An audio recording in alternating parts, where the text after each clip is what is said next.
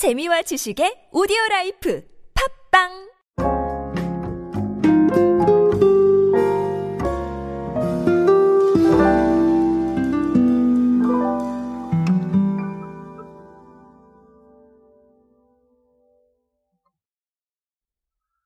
자, 주류 관련 이야기를 하게 되면 아무래도 이 안주 이야기를 빼놓을 수는 없을 것 같습니다. 아, 사실 저는 안주가 되게 중요한 사람이에요. 왜냐하면 네, 저는 술을 별로 안 좋아하거든요. 네, 술을 거의 안 마시기 때문에 사실 안주를 먹으려고 술을 먹는 게 아닌가. 네, 술은 빼놓고 안주만 먹는 이런 타입이기 때문에 안주 매우 중요합니다. 자, 그런데 사실은 우리가 안주라는 이런 개념들이 지금 뭐 고물가 시대이기도 하고 그러다 보니까 조금 좀 어려운 부분들, 이 어렵다는 거는 사실 많이 좀, 네, 먹고 싶은 걸 먹기가 좀 어려운 상황일 수도 있어요. 자, 그러다 보니까 홈술이 여전히 영향을 많이 미치고 있는 것 같은데요. 어, 최근 자료를 보면, 네, 실제로 그런 것 같아서 이 자료를 보면서 어, 홈술에 대한 이야기, 그리고 레트로에 대한 이야기까지 짚어볼 수 있도록 하겠습니다. 안녕하세요 여러분 노준영입니다. 마케팅에 도움되는 트렌드 이야기 그리고 동시대를 살아가시는 여러분들께서 꼭 아셔야 할 트렌드 이야기 제가 전해드리고 있습니다. 강연 및 마케팅 컨설팅 문의는 언제든 하단에 있는 이메일로 부탁드립니다. 자 말씀드렸던 것처럼 네 홈술이 요즘 또 계속해서 어, 힘을 발휘를 하고 있는 것 같아요. 자 왜냐하면 대상 청정원의 통계가 있기 때문인데요. 대상 청정원이 안주야라는 네, 그 브랜드를 가지고 있죠. 거기서 이제 먹태 열풍이라는 제품을 내놨었는데 자 이게 출시 1년여 만에 누적 판매량 200만 개를 돌파했다라는 통계가 나와 있습니다.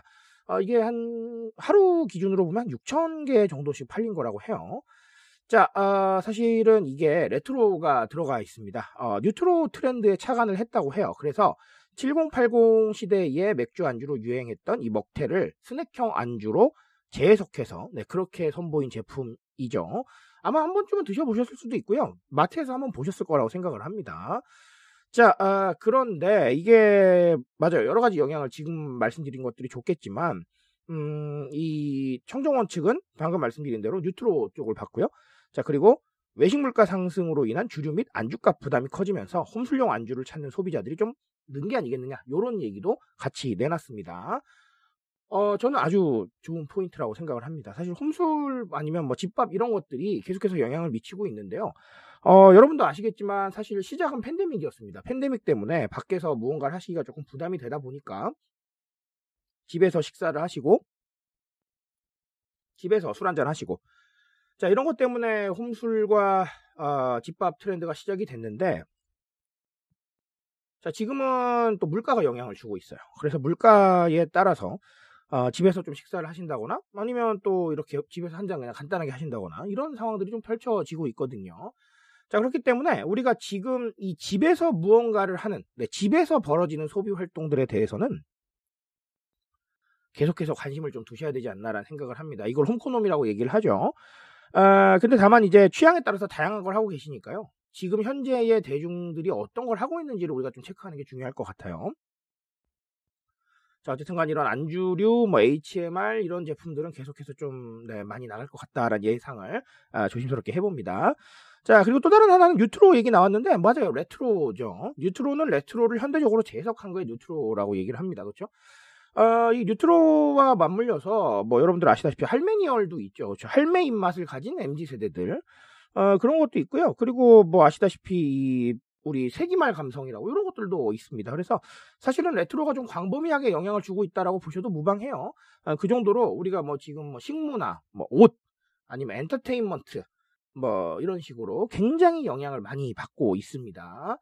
여러분도 아시다시피 이 사회학적으로 보면요, 이 레트로가 상당히 좀 지금 시점하고 맞아요. 그러니까 어, 뭐 고물가나 아니면 이런 상황들이 오게 되면 음, 과거가 좀 더 나았다라고 사람이 심리적으로 미화를 하기 때문에 이 레트로를 조금 더 찾는다는 사회학적인 얘기가 있습니다.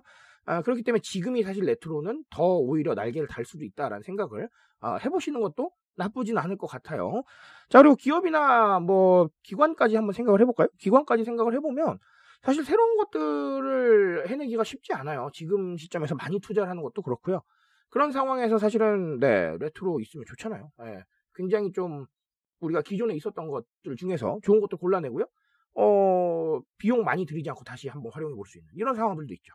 그런데 그게 경험해보지 못한 세대에게는 새로워요. 예. 그러니까 제가 봤을 때는 아주 괜찮은 거죠. 그렇죠. 아주 괜찮은 거기 때문에 아, 이런 식으로 좀 활용해 보시면 그리고 이런 식으로 좀 체크해 보시면 아주 좋지 않을까 이런 생각 조심스럽게 해봅니다. 자 오늘 여기까지 말씀드릴 거고요. 어, 이런 식으로 레트로의 뭐 발견이라던가 아니면 뭐 홈술 아니면 집밥 이런 것들 계속해서 나올 겁니다. 그런 사례들 한번 보시면서 어, 제가 오늘 말씀드렸던 거 떠올려 보시면 좋겠습니다. 저는 오늘 여기까지 말씀드리겠습니다. 트렌드에 대한 이야기는 제가 책임지고 있습니다. 그 책임감에서 열심히 뛰고 있으니까요. 공감해 주신다면 언제나 뜨거운 지식으로 보답드리겠습니다. 오늘도 인싸 되세요 여러분. 감사합니다.